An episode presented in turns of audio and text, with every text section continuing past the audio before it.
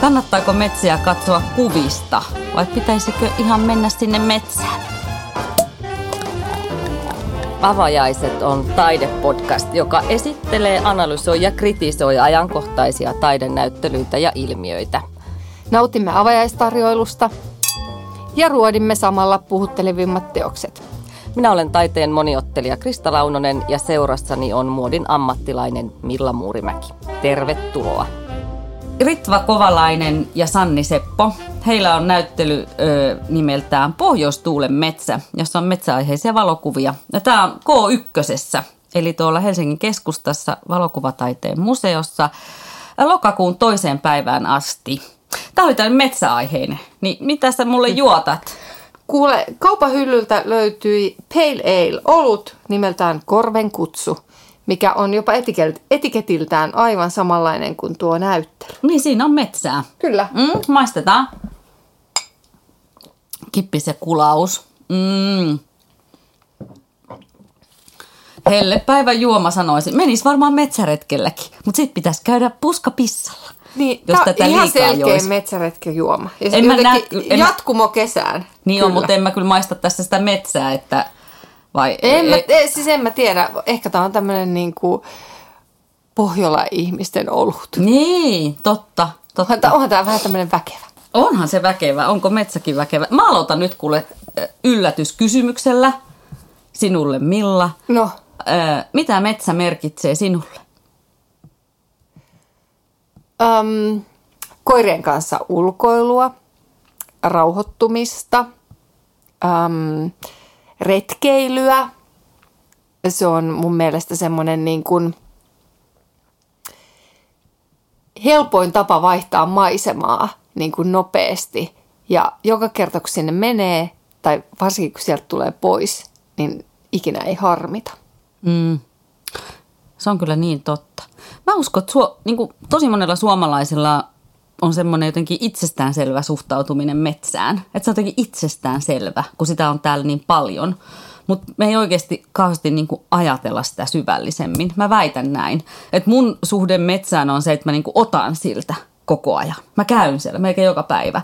Mutta mä en niin kuin kauheasti anna sille.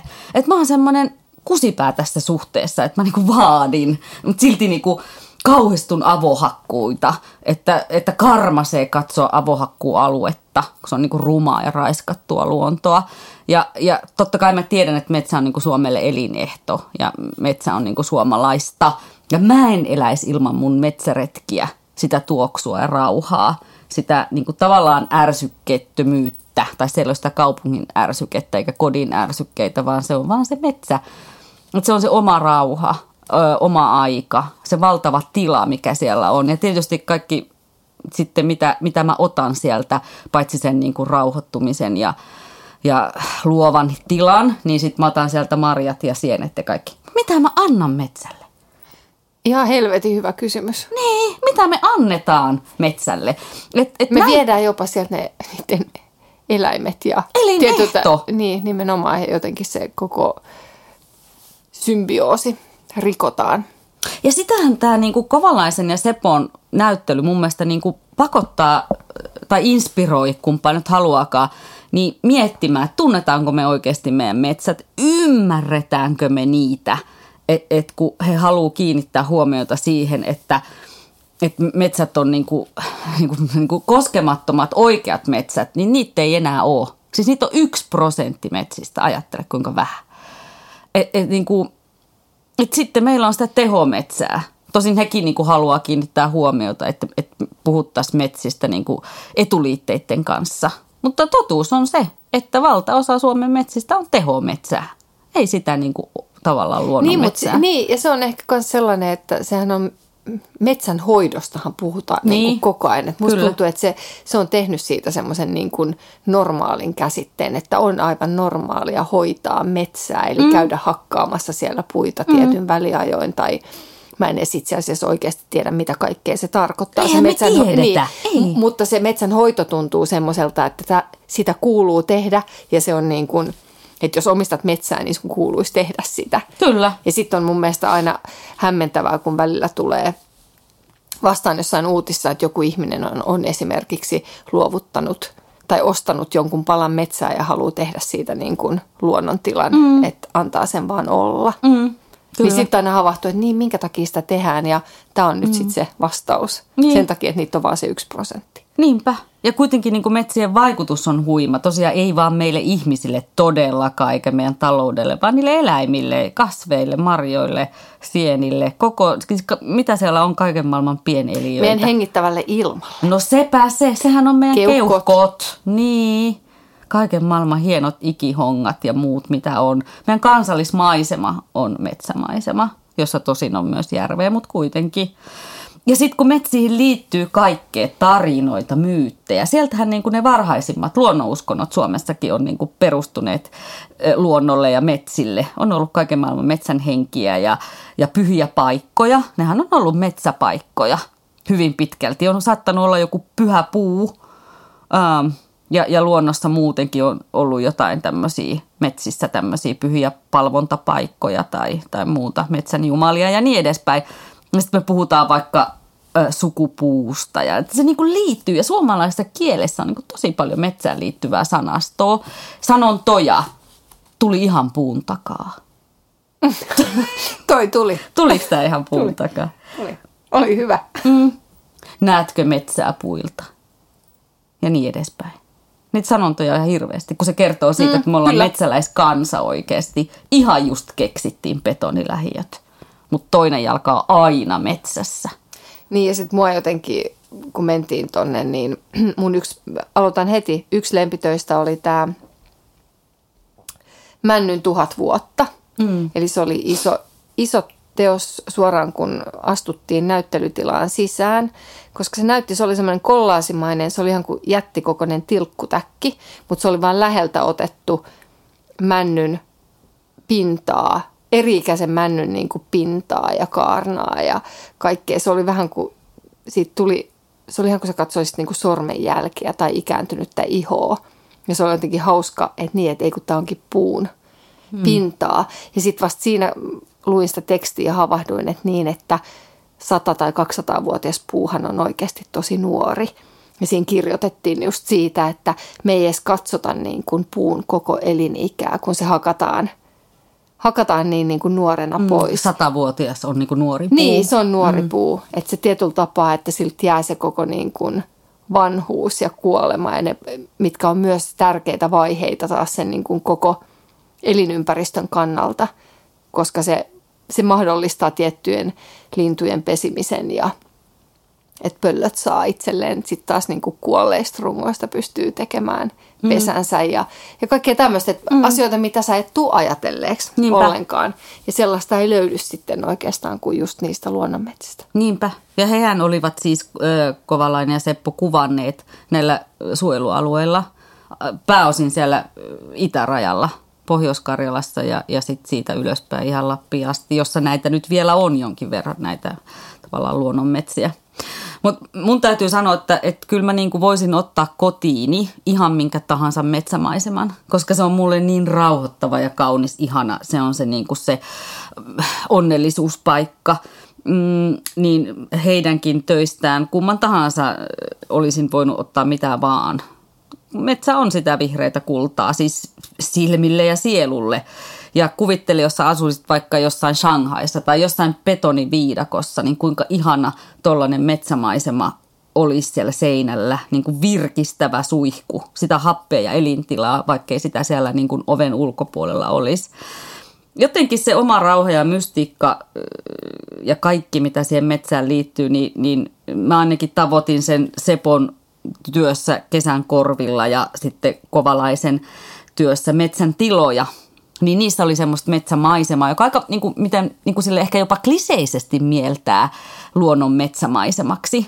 Että, että siellä ei ole, puut ei ole istutettu tasaisiin riveihin eikä ne kasva samanikäisinä, vaan siellä on monimuotoista metsää ja, ja voit kuvitella sitä eliöiden ja punkkien ja kaikkien muidenkin vähän kivempien elukkojen ähm, määrää, niin kyllä mä niin kuin kauhean vaikea niistä perinteisistä, klassisista kauniista metsämaisista, mistä mun, mun mielestä oli valita suosikkia. Et, et sitten äm, mun suosikki oli tavallaan se kovalaisen työ, joka oli siinä ekassa huoneessa, iso, iso myöskin työ, jonka nimi oli Kaipaus. Koska se näytti vähän niin kuin puupiirrokselta, ähm, joka on siis grafiikkaa jo. Että se ei oikeastaan ollut enää valokuva, se tekniikka oli tehty siis niin, että se oli tämmöinen laminoitu UV-tuloste, joka oli sitten siis tulostettu tämmöiselle alumiinikompostilevylle tai jollekin vastaavalle, en ole ihan varma. Mutta siinä niinku oli viivoja, että se metsä niinku näytti vähän niin kuin joko piirustukselta, viivapiirustukselta tai sitten semmoiselta puupiirrokselta. Ähm, musta siinä oli menty vähän niin kuin eteenpäin siinä, että miten sitä metsäaihetta voi käsitellä. Joo, Joo, se oli vähän sama kuin tuossa siinä mun, mun lempityössä, että se jotenkin oli viety pois siitä perinteisestä. Mulle tulee niistä perinteisistä töistä jotenkin semmoinen meille, tiedätkö, no tiedätkö, että jos jokaisella, jos suomalaisilla on taulu seinällä, niin niillähän on tosi usein se on niin kuin metsätaulu, maalattu metsämaisema. Voi olla merimaisemakin, semmoinen, jossa raivoaa meri. Mutta joo, metsämaisema. Joo, metsämaisema. Kyllä. Et se on tai joku kopio jostain taistelevista metsoista niin. tai jotain mut, mukaan mut mä, niin kuin ainakin mm. mä koen siis tuolta Itä-Suomesta tulleena, että tosi monella seinällä oli siis, on semmoinen perinteinen niin kuin metsämaisema. Mm. Niin mulle tuli näistä valokuvista aika paljon siis se mieleen. Mm. Että se tuntui semmoiset niin kuin – to, toisintona tietyllä tapaa, mm. että maalaustaiteen niin kuin metsätoisinto valo, valokuvina. Äh, niistä sitten mua puhutteli eniten niin Ritva Kovalaisen Valkealampi, äh, ota nyt Holuan, Hoiluan kangas, niin se oli semmoinen, se oli vähän semmoisen pelottavan metsän näköinen. Se oli semmoinen tumman puhuva, tumma vesi, tumma metsä, tosi kaunis semmoinen Pekka ja Susi maisema. En tiedä, oletko lapsena kuunnellut mm. Pekka ja Susi tarinaa. Mm. Niin se on selkeästi mun mielestä nyt sieltä voisi olla niin kuin tämä tarina. Se oli mulla näistä perinteisistä kuvista se, mikä miellytti eniten silmää. Mutta sitten siellä oli sellainen, mä en löytänyt nimeä tälle työlle. Mä en tiedä, oliko se jompikumpi meidän taiteilijoista.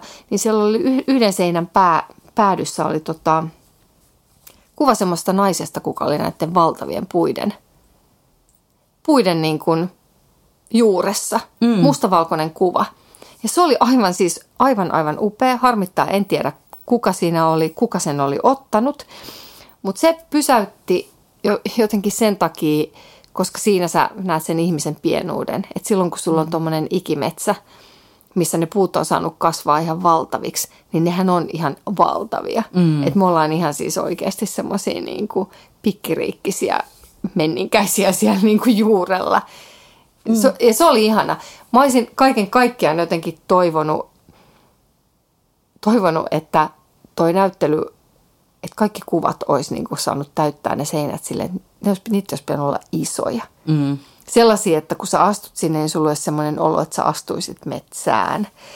Et mulle tuli hetkellisesti semmoinen olo, kun mä menin sinne, että, että tuliko mä nyt niin kuin Haltian luontokeskukseen. Joo mä oon vähän samaa mieltä, tai siis itse asiassa täysin samaa mieltä, e, että, että kun he tekevät hienoa työtä niin kuin luonnonmetsien ja metsäluonnon puolesta, niin mulle tuli välillä tosi semmoinen pedagoginen. Että siinä oli vähän niin kuin tämmöinen opettavainen olo, että tiesitkö että? Joo. Ja että, että metsän tärkein puu on kuollut puu, siis hyvää tietoa. Ää, mutta niin kuin siellä oli myös sitten seinillä op, vähän niin kuin opetustaulun kaltaisia grafiikkaa, erilaista grafiikkaa, erilaista informaatiota en mä olisi sitä taidenäyttelyssä halunnut, kun just se Metsähallituksen museo olisi ollut se vastaava. Että mä aloin sitten miettiä, että, että, että kun tämä on niin tärkeä aihe ja niin suomalainen aihe, niin olisiko vielä voinut miettiä sitä lisää, että miten tämän tekisi taiteen keinoin kun taiteella on niin monta eri mahdollisuutta tehdä ää, ja mikä olisi se uusi keino, mikä olisi se vaikuttava keino. Että koko, koko olisi ollut varmasti yksi, niin kuin sä sanoit.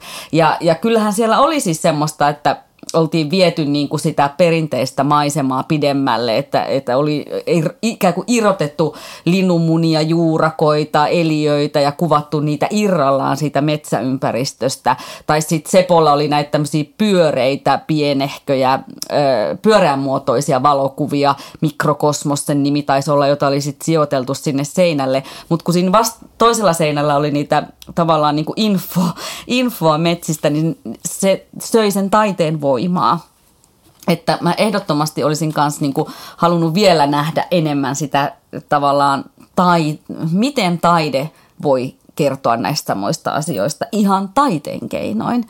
Ähm, ja sitten tavallaan taas se dokumenttielokuva Pyhä paha metsä.